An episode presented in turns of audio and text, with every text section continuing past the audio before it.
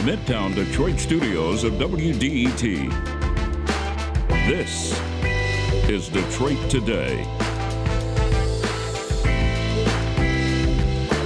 We're going to talk about labor today, the changing face of organized labor in America, the seeming resurgence of labor focused politics, and the roiling changes that are affecting Detroit's most famous union, United Auto Workers. What lies ahead for organized labor in America? It's next on Detroit Today, right after the news from NPR.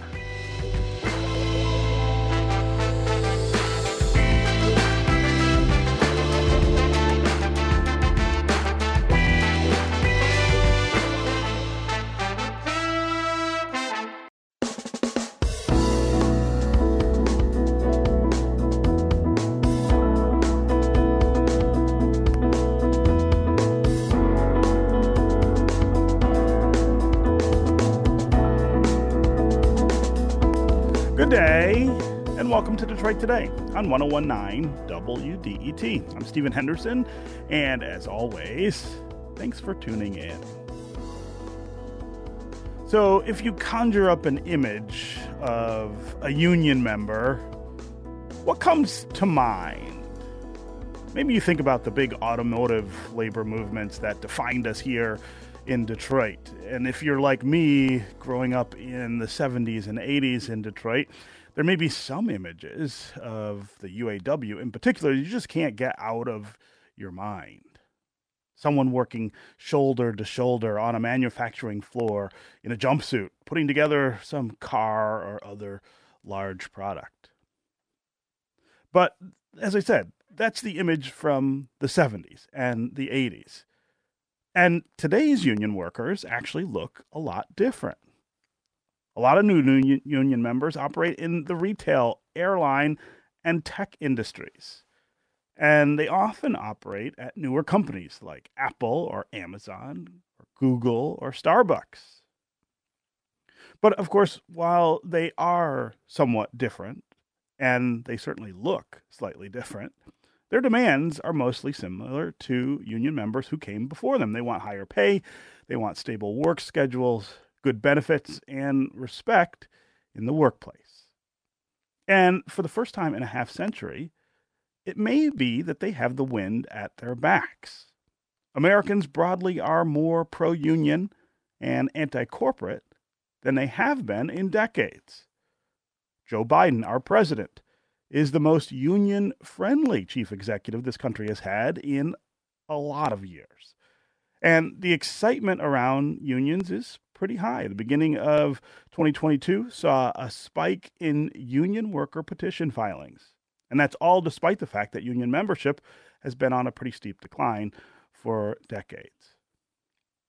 A little later in the program, we're going to talk with a WDET reporter who's been tracking the changes that are going on with the UAW, the most famous union here in the city of Detroit. But before we get to that, we want to address some broader and more pressing questions.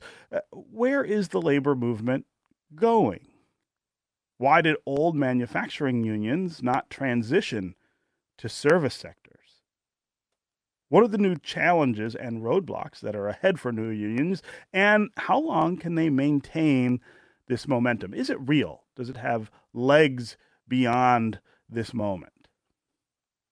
Marick Masters is the chair of the Department of Finance at Wayne State University, where he's also a professor of management and adjunct professor of political science. He is also one of the foremost experts on organized labor, and he's here today to help us answer these questions. Professor Masters, welcome back to Detroit Today. Thank you for having me, Mr. Henderson. It's a pleasure to be here. So, we talked, you and I did, a number of months ago about changes to unions, and we wanted to check back in and see what's changed since that time. It seems like there are more Starbucks and Amazon locations that are unionizing and are in the hard part of negotiations. Uh, tell us when I say that it seems that uh, organized labor may have the wind at its back. Is that an overstatement, or is that uh, is that what we're witnessing? I don't think it's an overstatement, but I think it needs to be put into context. I think that there are indications that labor is gaining momentum, but the uphill climb is still very steep. Certainly, the inroads that have been made at Amazon and Starbucks are noteworthy and they dominate the news media. But there's a much broader story that shows that labor faces many obstacles to trying to uplift its percentage of the workforce that's organized from really historical lows. And let's talk about those lows. Uh, as I said, the 1970s and 1980s, the decades in which I grew up in Detroit, were still very much defined by unionism. I have so many memories from my childhood of just the presence of of unions. Uh, the neighborhood where I was born, over on the west side, uh, near Livernois and Grand River, um, the people who lived up and down the street where where I was born, so many of them uh, would come home or go to work in in jumpsuits that uh, that defined for me the the auto work uh, that they were doing or the uh, auto supply work that they were doing, and they were all union members. A lot of them had UAW patches on on their jumpsuits. Uh, my mom was a nurse in the 1970s and 80s, and was uh, was of course part of uh, the, the, the unions and the union movements that uh, that were organizing healthcare workers uh, at that point. And of course, the UAW was everything. I can remember the local news constantly had a story about. Uh, about the UAW, about who was the chief executive at the UAW. I mean, it was everything, and and it all seemed to go away almost overnight. I mean, eh, the the, the city changed dramatically in terms of uh, that definition that that unions uh, gave to us. Talk about, I guess, why and how that happened, and how we got to this historic low that you're talking about. Well, it's very interesting. Let's take the point in time of the early 1970s as a basis of comparison. Uh, in the early 1970s in manufacturing across the United States, and the numbers were higher in Michigan in this regard, and certainly in the Detroit area but about one third of the manufacturing workforce was unionized, and, and, the manufacturing workforce constituted a substantial part of the U.S. labor force. Uh, today, the manufacturing workforce is a fraction of what it used to be in terms of the total numbers, and the rate of union membership in the manufacturing sector is just 7.6 percent. Now, that's a decline of about two thirds in a 60 year, 50 year time period. Um, and all the more reason when you look back at the late 60s, early 70s, the UAW was king of the mountain, so to speak. Its membership peaked at about 1.5 um, million members in 1979 and it has roughly 400,000 members today. And uh, obviously, the number of auto workers is just a, a fraction of what it was before. You had 450,000 members of the UAW and General Motors in the late 1970s. You have less than 50,000 today. Uh, so, by any comparison, labor is a skeleton of itself. And the growth in the economy has been in the service sectors. And when you look at you know the representation of unions in the service sectors, whether it's uh, business services or financial services or leisure and hospitality, it's relatively low. It's certainly under 10% in the information sector. In the information industry, it's about 10%. Um, you know, in financial services, which has got about 9 million employees in the US, the rate of unionization is about 2.2%. So the uphill climb that they face is is massive. And I, will throw a couple other numbers out there to put this in perspective. There's been a lot of talk about Starbucks recently. Uh, well, there has been a lot of activity. There's been a lot of petitioning to unionize, and a lot of uh, elections have been held. About um, 200 elections have been held, 200 plus elections have been held, and unions have won the overwhelming majority of that. But still, in total, the number of employees involved is less than 10,000. And that's out of a workforce. Uh, the number of employed people uh, is uh, about 140 million. Uh, and so we're talking of uh, substantially less than one tenth of 1% mm-hmm. uh, of the workforce. In Michigan, there's been a lot of attention given to Starbucks as well. But in the last fiscal year, which started in October of last year, there have been 70 petitions filed in Michigan to unionize, and the total number of workers involved in those petitions is just 2,300. And, that's out of a workforce of over 4 million. So that gives you an idea, I think, of the magnitude of the uphill climb that labor has to um, gain in order to um, break through and reverse the trends that have been going on for decades. Yeah, yeah. Uh, and it's not just the change in work and I guess the the shape and form of work that led to decline in in organizing and in in union membership. There were a lot of politics involved here as as well. Republicans, of course, uh, have have become very anti.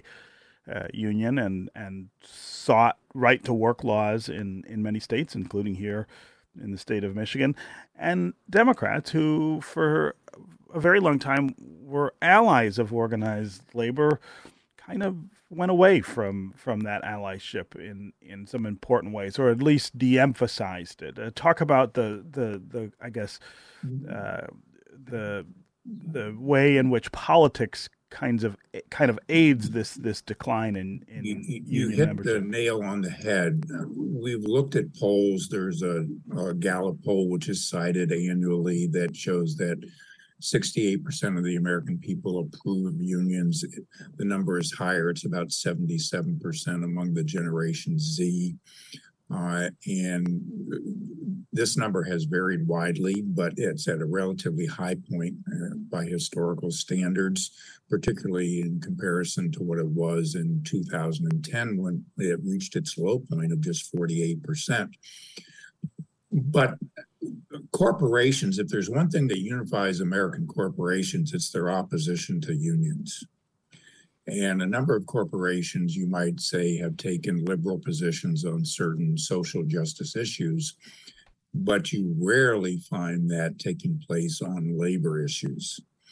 And so they spend a great deal of money, Amazon included, to resist union organizing efforts. And it's part of their location strategy where they locate their sites. It's part of their overall economic strategy to keep a union free workforce. And even at places like Starbucks, you have the CEO uh, who's on his third tour of duty saying that you know we don't really need unions to represent our partners they call them partners uh, to, to suggest some sort of egalitarianism in the workplace and that uh, those third parties really are interference uh, that prevent us from doing the kinds of things that we need to do for our members our our partners, and therefore um, they've openly said that they will give certain kinds of uh, perks or um, additional benefits or compensation to uh, sites that are non-union that they will not give to those that are union or are, about to negotiate their first contract because they are union. Mm-hmm. and I think that suggests the level of opposition that um, unions face, that employees face when they try and organize. Yeah. I'm talking with um, Eric Masters. He is chair of the Department of Finance at Wayne State University and a professor of management and adjunct professor of political science. He is an expert on organized labor in our city and in our country. Uh, he and I are talking right now about the current state of organized labor in America, some important wins taking place for labor after years of uh, big losses. Uh, we've seen union membership decline quite steeply since the 1970s and 1980s uh, here in Detroit and around the country. Uh, but what does this new interest in organized labor actually mean? Does it have legs beyond uh, this moment? And does it signal yet another shift in the American workforce? Uh, we would love to hear from you during this conversation. Uh, what do you make of all the excitement around joining unions all of a sudden? Uh, are we on the edge of a rise in union membership that would uh, equal the decline that we've seen over the past several decades? Uh, why do you think union membership is low today? And do you think that's changing? Uh, we'd love to hear from you, especially if you're part of a union or if you're trying to form a union. Call and tell us what that process is like, uh, how uh, the corporate environment responds to organizing? Uh, do you get political support to try to start unions in your workplace? Um, also, give us a call and let us know if you're not a fan of organized labor or unions. Do you think it makes it harder to have uh, have a workplace work? Uh, do you think it's harder to manage? Uh, unionized shops? do you think that unions don't bring workers better lives and benefits uh, than than their employers would do on their own. As always, the number here on the phones is 313 577 1019. That's 313 577 1019. You can also go to Twitter and hashtag Detroit Today, and uh, we'll work you into the conversation. Uh, we've got a question on social media that I want to start off with, America. Michael on Twitter says Was the decline in manufacturing membership in unions predominantly caused by company owners and Wall Street, or by union members thinking unions are not useful? I think that's a really uh, key question. Uh, union, we're going to talk a little later about the UAW and the problems that they have been having uh, internally. And I think that those internal struggles are something that lots of people are familiar with. Who was primarily, I guess, responsible, though, for that decline? Is it unions themselves not not serving their members in a way that they thought was critical, uh, or is it this change in uh, corporate environment and politics? Well, certainly there's blame to go around all sides, but I would say the principal blame lies in the structure of the U.S. economy, which is dominated by the the wealthy and those that have supported free trade policies, which have led to the exodus and offshoring of jobs. Um, and so um, treaties like NAFTA uh, and um, our trade relations with China have cost lots of manufacturing jobs, which have resulted in the decline of unionized workers. I would say that um, if I were looking to um, place blame on the unions, it wouldn't be so much that they did a poor job representing members. I think, in fact, the uh, opposite is probably the case. They did probably too good a job uh, in trying to raise wages and raise benefits to where the companies could not uh, remain competitive with the onslaught of international competition with unfair trade rules. That's the kind of thing I think that they faced. Um, and if I would say, if I would look at where labor's at fault, it would be more from an institutional standpoint in that it was complacent. I believe the last time I might have been on your show, it was with Stephen Greenhouse, and he talked about the uptick in the labor movement at Starbucks and Amazon Mm-hmm. And he said one of the things that unions haven't done is invest a lot of money in organizing, and there's a need to do that. Uh, I've just written a book, which will be coming out in a few months, on union finances and the amount of money that they have. And I'm working on a book right now about organizing Generation Z in such companies as Amazon and Starbucks. And I can tell you that there's a lot of money available in labor to pour into organizing. It's a very expensive proposition. And if you want these new entities like Amazon, Labor Union, and Workers United that organizes Starbucks um, to really gain traction, and you want to export that model to other sites across the country, um, you're going to have to finance it to some extent. And their labor unions have about, I call it working capital. It's the amount of their current assets over their current liabilities. The national unions have about uh, $4 billion of that working capital available that they could uh, take part of and invest in promising endeavors to organize. And I really think that that's what you need to see labor doing. Um, the traditional unions making a much stronger commitment to organize. And in the case of the auto workers, to bring it home to Detroit, really they they need to be able to find a way to organize the new battery manufacturing sites they need to find a way to organize the transplant plants the ford based plants in the united states if they want to prevent this continual race to the bottom in which they're constantly trying to fight the push on the part of employers to keep wages low, to keep them competitive by international rates, and to keep the um, loss of jobs to overseas or um, uh, bordering countries such as Mexico, uh, where wages are lower. Yeah, yeah. Okay, we're going to take a quick break, and when we come back, we are going to continue our discussion with Marick Masters of Wayne State University about organized labor, what's going on with it now, what may be coming in the future. We will also get to you on the phones and on social media. Peter, Christopher, and Richard in Detroit, as well as Earlsworth in Detroit. You'll be up first. If you want to join them, 313 577 1019 is the number here on the phones. That's 577 1019. You can also go to Twitter, hashtag Detroit Today, and uh, we can include you that way. We'll be right back with more Detroit Today.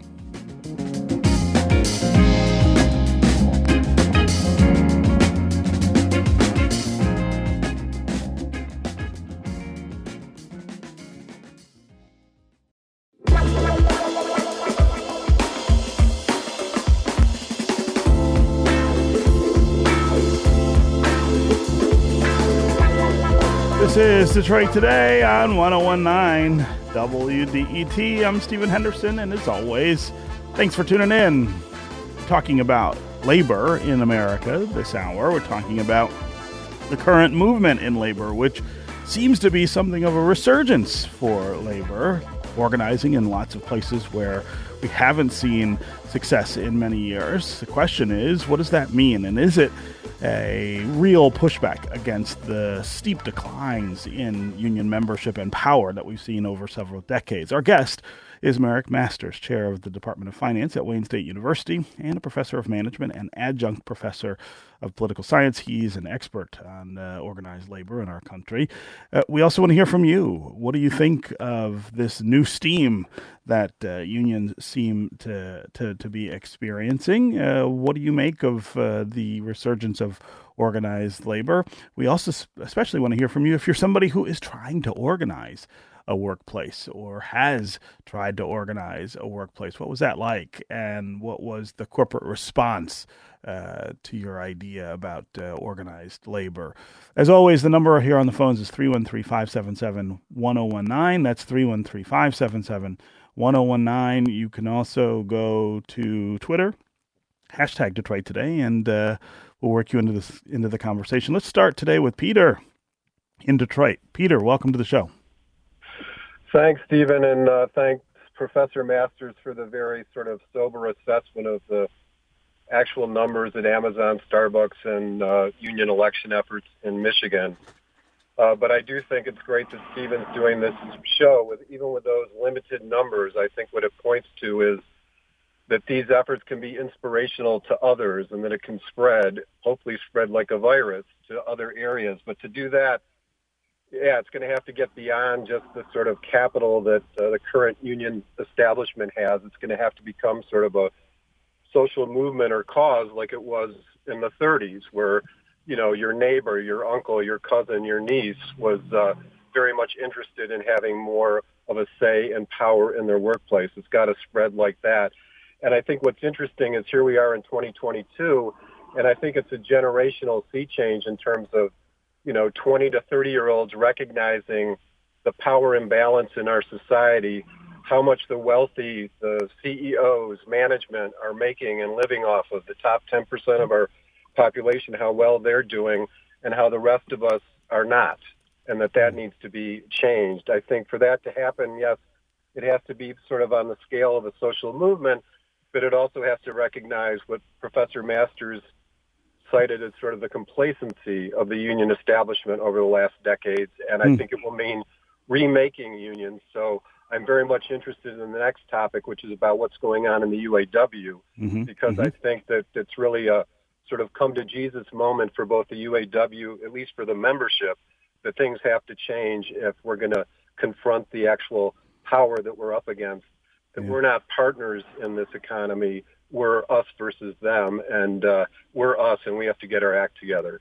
Mm. Uh, Peter, I really appreciate the call and the uh, and the thoughts. And as you as you say, we are going to talk specifically about what's going on in the UAW with uh, WDET Sascha Raiyn in just a little bit. But uh, Marick Masters rea- react to what Peter's saying here. I, I, think he made an excellent point, and that that's one of the things that I've been working on in my research is that just how can labor structure a situation in which they can invest that capital wisely? You don't want to throw money at the problem and just say, here's a blank check. We're going to give money to the Amazon Labor Union or our Workers United and say, organize at whim. You want to pick out those areas where it's most ripe, where they have the right model where I think the right model means that it's indigenous, that these are workers that are at the site that want a union. They're willing to take a risk, they're willing to pay the price, they understand the consequences of trying to go out and organize, um, but they're nonetheless willing to bear the risk. And I think that what labor needs to do is to get behind that so that it can have a rapid response and say, when these things are available, we can give you the tools that you need to navigate the legal environment, to file your petitions, to communicate with workers, uh, to help you organize a campaign during uh, before you have the certification election to really jumpstart the process. And I would hope that the UAW, as well as other large unions, and the UAW is one of the more munificent unions financially, although it's by no means wealthy by corporate standards. Mm-hmm. Uh, but um, it can help uh, finance uh, efforts to organize that are smart and swift and responsive to the demands of workers at various sites.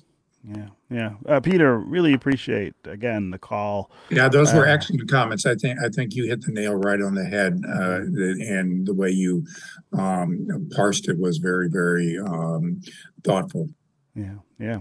Uh, let's go next to Alberta in Detroit. Alberta, welcome to the show. Good morning, and thank you so much for taking my call and to the doctor who's on. I appreciate all of your comments. Let me be real quick. I grew up in a neighborhood like you, Stephen, over here on well, you're on the west side. I'm on the east side, uh-huh. and I watched.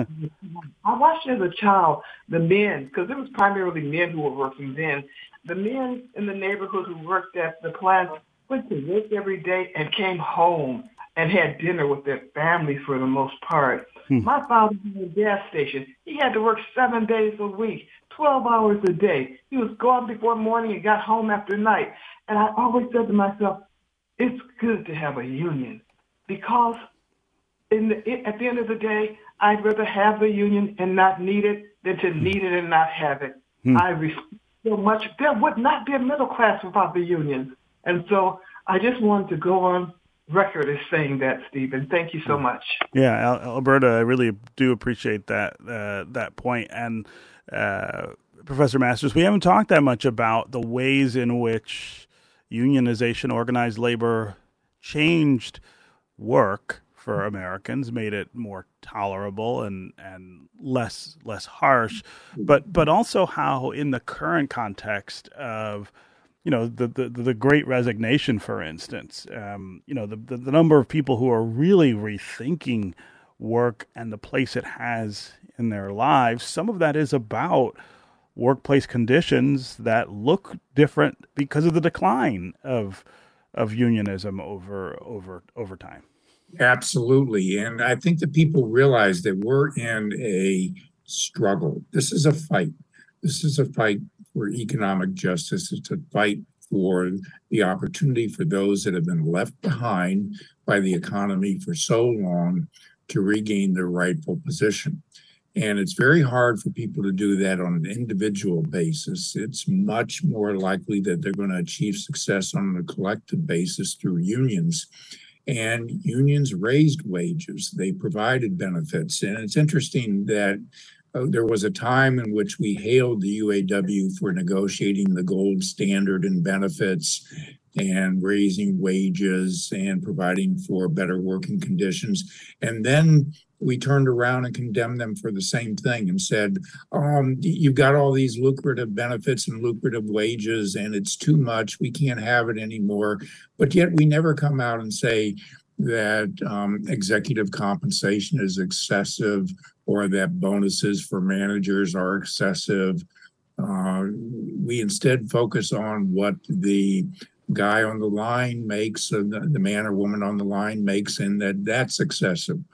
I think we need to have a little bit of a broader perspective here and realize that there's been a growing concentration of wealth, a growing concentration of power in the United States to the detriment of the middle class. And that if unions don't rebound, the struggle to maintain the middle class and expand it and the opportunities that go with that are diminished as well. Yeah, yeah uh, again, uh, Alberta, really do appreciate the call yeah. and that, that that great insight. Uh, that brings home, you know, the really the personal aspect of it. That this matters in the day to day lives of people. Mm-hmm. Yes, absolutely. Let's go next to Richard in Detroit. Richard, what's on your mind? Great, uh, great show, Stephen, as usual, and uh, great to talk with you, Marick. I've worked with you for a number of years at Wayne State. Uh, I'm actually a labor attorney, and I've mm-hmm. seen uh, some of the inside of, of how things go and, and the, the the really disturbing tactics that employers use to try to prevent unionization. It, it really isn't. It's really not all that difficult.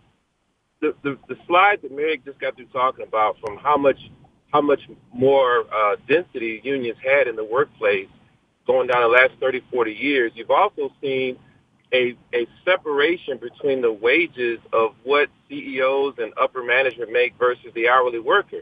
To where now I think it's like 350 times more a CEO salary is to the typical hourly worker. I mean, that's no accident that corporatists are going to prevent and block unionization, uh, firing the union organizers or, you know, what Mary just talked about, giving increases to those uh, places that don't have unions so that you can go to the, the, the non-union folk and say, hey, look at the unions over here. They're not even doing as good as you are, and they're paying 40 bucks a month. I mean, these are just many, many tactics that are seen. Uh, one thing that I wish uh, unions would do, and I know I'm glad unions are doing, is they're focusing on the organizing campaign, but really need to recognize that the organizing campaign does not end when you win certification. Hmm. The fact hmm. that you won the election is the first leg of a multi-tiered organizing effort. You've got to continue to organize because what happens under law is that, that within that next year, they can have another vote to decertify the union if you don't have a union contract. Hmm. So getting that union contract, continuing to get your workers energized, engaged in the union that talks to negotiate the union contract is as important, if not more important, than the effort to organize in the first place. So just continue the organizing effort. Even once you win, it gets even more robust. It should yeah. get even more robust. Yeah, that's a really interesting uh, point, an important point to make, Richard. I'm glad you called uh, Professor Masters. That that idea of the constant vigilance, I think, um, that labor has to has to embrace is is. I mean that that's huge as we're mm-hmm. seeing these these new these new workplaces organize. Yeah, R- Richard, it's good to hear your voice. Hope you're doing well. Uh, thanks for your comments. Um, say, I, I, I, really agree with what you said, and I'll make two points real quickly about it. First, about um, negotiating the first contract. That's real important. I think that's where the um, the, the, labor forces, the labor powers to be that ha- that have the resources now can really be of help because all these Starbucks sites that have organized now, and you've had over 180 of them, they're going to have to organize their first, they're going to have to negotiate their first contracts, and they're going to need help in doing that because Starbucks will bring a battery of attorneys to the negotiating table. And it, there's a lot of devil in the details, so you really need help in that regard. The other thing is that the gap between the CEOs and pay and the um, pay of the uh, average worker, so to speak, which is now reported in the Securities and Exchange Commission forms that they file annually. That's just the tip of the iceberg. Um, these CEOs don't make a lot of money compared to the hedge fund owners and those that come in and buy the companies and then strip them down and sell them these folks make um, obscene amounts of money um, and they make it off the back of companies that they take and try and really dismantle and put together for a profit. So um, the, the concentration of wealth is far greater than we recognize and until we do something about it we're going to have a society of have and have nots that is going to be increasingly polarized. Yeah yeah uh, again, Richard, uh, really appreciate the call and uh, those insights. Let's go to Earlsworth in Detroit. Earlsworth, welcome to the show. Hello. Hey. Hey, it's good to be on the show. Good. I've lived in uh, Detroit. Um, being in the barbershops uh, in the 40s, one of the uh, members that was a member of the uh, Big Three pointed out the fact that when the union got the company to take out company dues, they became company men. So that's that's uh, a part of the problem because God has put enough here for all of us. It's just being unevenly distributed. Hmm. So in order for the the workers to get their fair share, it's got to be done from some organization that's looking out for for their uh, for their behalf. Yeah, Earlsworth, uh, really appreciate the call and and that perspective, that historical perspective, is so important here uh, in in Detroit, and and how things have changed since uh, the 1940s and 1950s when um, when unions were just kind of finding their legs here uh, in the city. Uh, Professor Masters, before we have to to end the conversation, I want to get you to talk just a little about what you see in the next uh, five, maybe ten years uh, as as this this organized movement does get you know a little traction and and and gets more people in involved. Are we really going to see labor have more of an influence than it does now? I think there is an opportunity that needs to be taken advantage of. And I think that labor should not sit and wait for Congress to change laws or uh, government agencies to move regulations to make it easier to organize. I think that they really need to go out and do the hard work in fighting the uphill battles and galvanizing the support that they might among the younger generation, which is more diverse and sees more realistically the inequities in the workplace and the imbalances. And if they can tap into that spirit, that willingness to to take a chance and to fight for the middle class and to fight for a better future.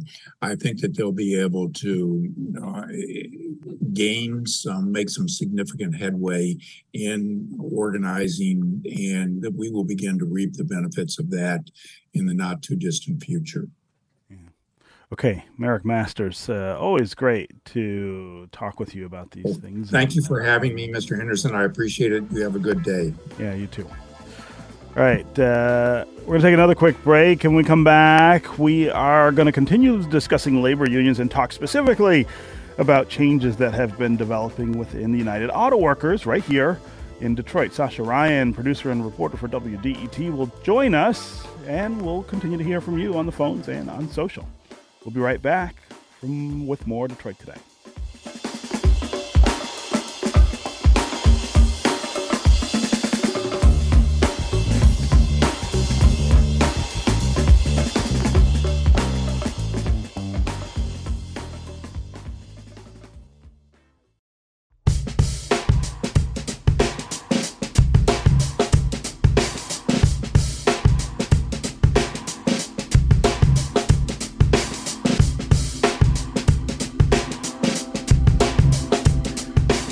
This is Detroit Today on 1019 WDET. I'm Stephen Henderson, your host, and as always, thanks for tuning in.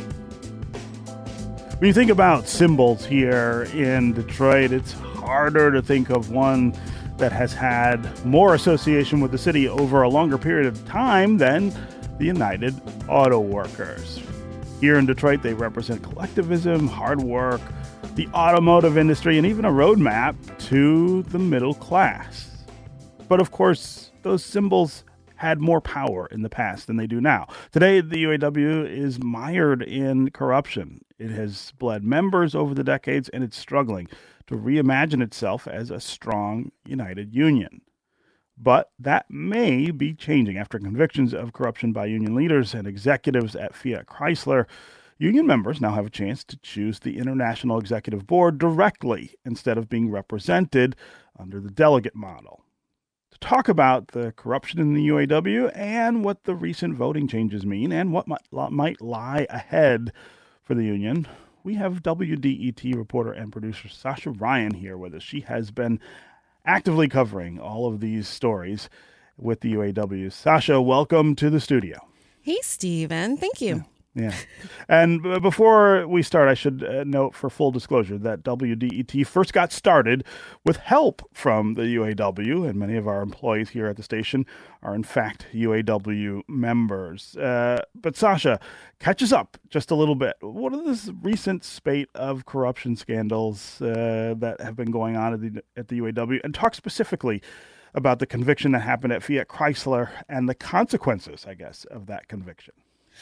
Well, there were federal investigations that started around 2012 um, into corruption in the UAW. And um, since then, there have been about 16 convictions, including uh, Fiat Chrysler pleading guilty to bribing union officials. Um, about three and a half million dollars in bribes that Fiat Chrysler paid to union officials. And of course, Fiat Chrysler now merged with Peugeot and is now Stellantis. And about around that same time is when the they pled guilty to pleaded guilty mm-hmm. to to those convictions. Um, but the the corruption in the union is so much broader than that. There are just at the highest levels, you know, there were two UAW presidents um, who were convicted. There were vice presidents. There were region directors who were convicted, and and many of them were convicted on things like stealing money from the union mm-hmm. or fraud. Um, bribery or shady contracts with union vendors. Um, and so it, it was really this broad ranging, massive investigation with just incredible. It's really been an incredible investigation. So then what happened is the union and the federal government entered into a consent decree. And one of the results of that is that the union was required to allow members to vote on how to elect union membership. So the International Executive Board is now elected by uh, direct elections as opposed to delegate elections. Hmm. So previously and always, UAW's leadership was elected by delegates to the Constitutional Convention, and that's the event that just happened in Detroit a couple of weeks ago. Mm-hmm. But now, as of December 20, the, the vote happened in December of last year, um, members can vote for their leadership directly, and members can kind of nominate directly. And that also happened at the Constitutional Convention yeah. this year. Yeah. So um, that that different voting structure means that individual members have a lot more control, a lot more say, I guess, over leadership than they have had before. So we had that constitutional convention. It was the 38th uh, recently here.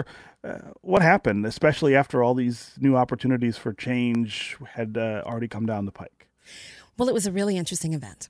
Um, I would say the idea of reform was really the, the central theme of this event, whether you were there as a reformer or whether you were someone who was kind of pushing back against this idea that the union um, has a big corruption problem. And there were several people who wanted to push back against um, that discussion and that characterization of the union.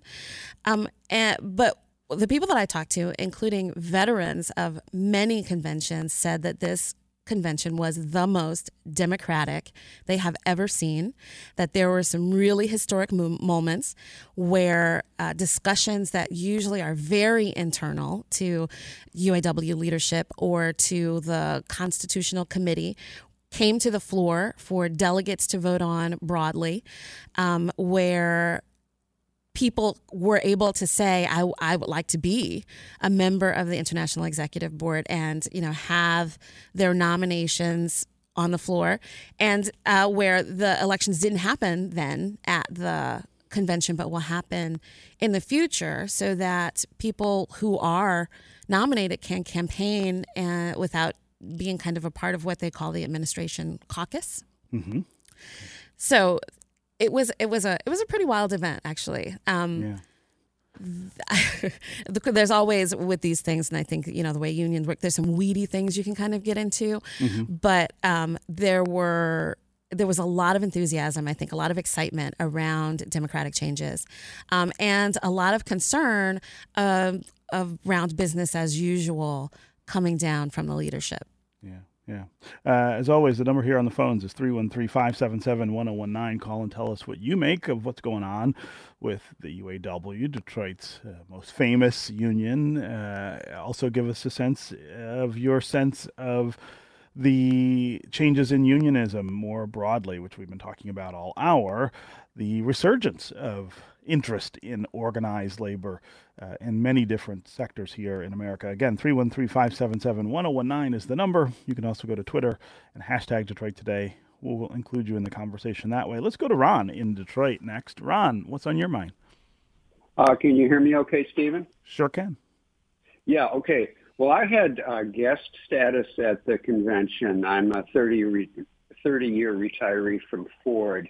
And this convention, uh, the, mem- the administration caucus did in the end maintain their control, but it was the biggest challenge from uh, rank and file delegates that I've seen at all the conventions I've been to.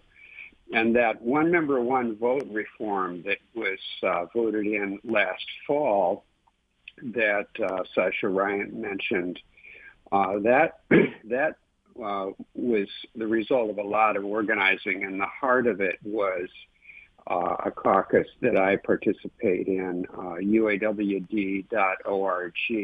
Hmm. And in, order to be brief, I would, you know, just urge anybody interested in the history of that one member, one vote movement that we're now operating with for direct election by the members.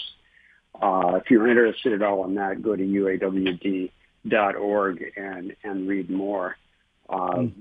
Even administration caucus uh, delegates were telling uh, people I know on the floor of the convention that even when they didn't agree with us, that this was a more democratic and uh, spirited convention uh, with more more discussion than any they'd seen in the past.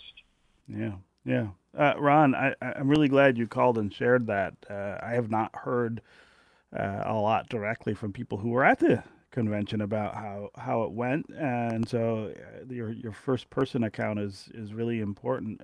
Sascha, I wonder what you heard from other people who were at the convention about uh, how they felt about these changes. Yeah, and Ron is one of the people I, I was able to interview at the convention, hmm. and several other pe- people. I, I, interviewed some people who were running for office and were excited um, to be able to do that because they had not seen a path to do that before, and especially felt that the path to do that um, kind of went through corruption of some sort to kind of you, know, you had to kind of be a part of the machine in order to run. Hmm. Um, I talked to some people who were um, really uh, cynical. They were really worried that the um, that these changes would not be as powerful as they could be. That the administration caucus would essentially um, break down any reform movements and that the monitor, there was a federal monitor in place that kind of oversees elections uh, now and the union functioning to kind of um, combat corruption, might not be really overseeing the the democratic parts of union functioning that that the monitor's input might not help with the democratic functioning. Um, but I, I still think you know there was still a lot of excitement and um, a lot of anticipation for elections, which will, are supposed to happen in the fall. Hmm. Yeah. Yeah.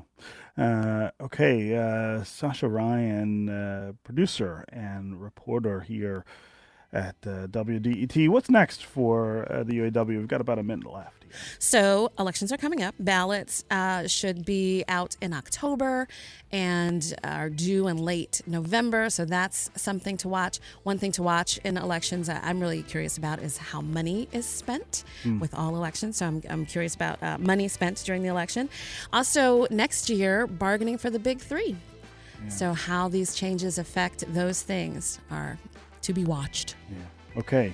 Sascha Raiyn, uh, great to have you here in studio. Thanks for stopping by. Thank you.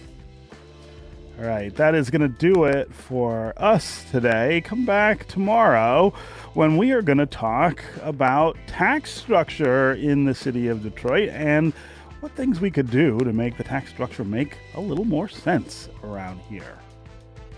This is 1019 WDET FM, Detroit's NPR station, your connection to news, music, and conversation. We'll talk again tomorrow.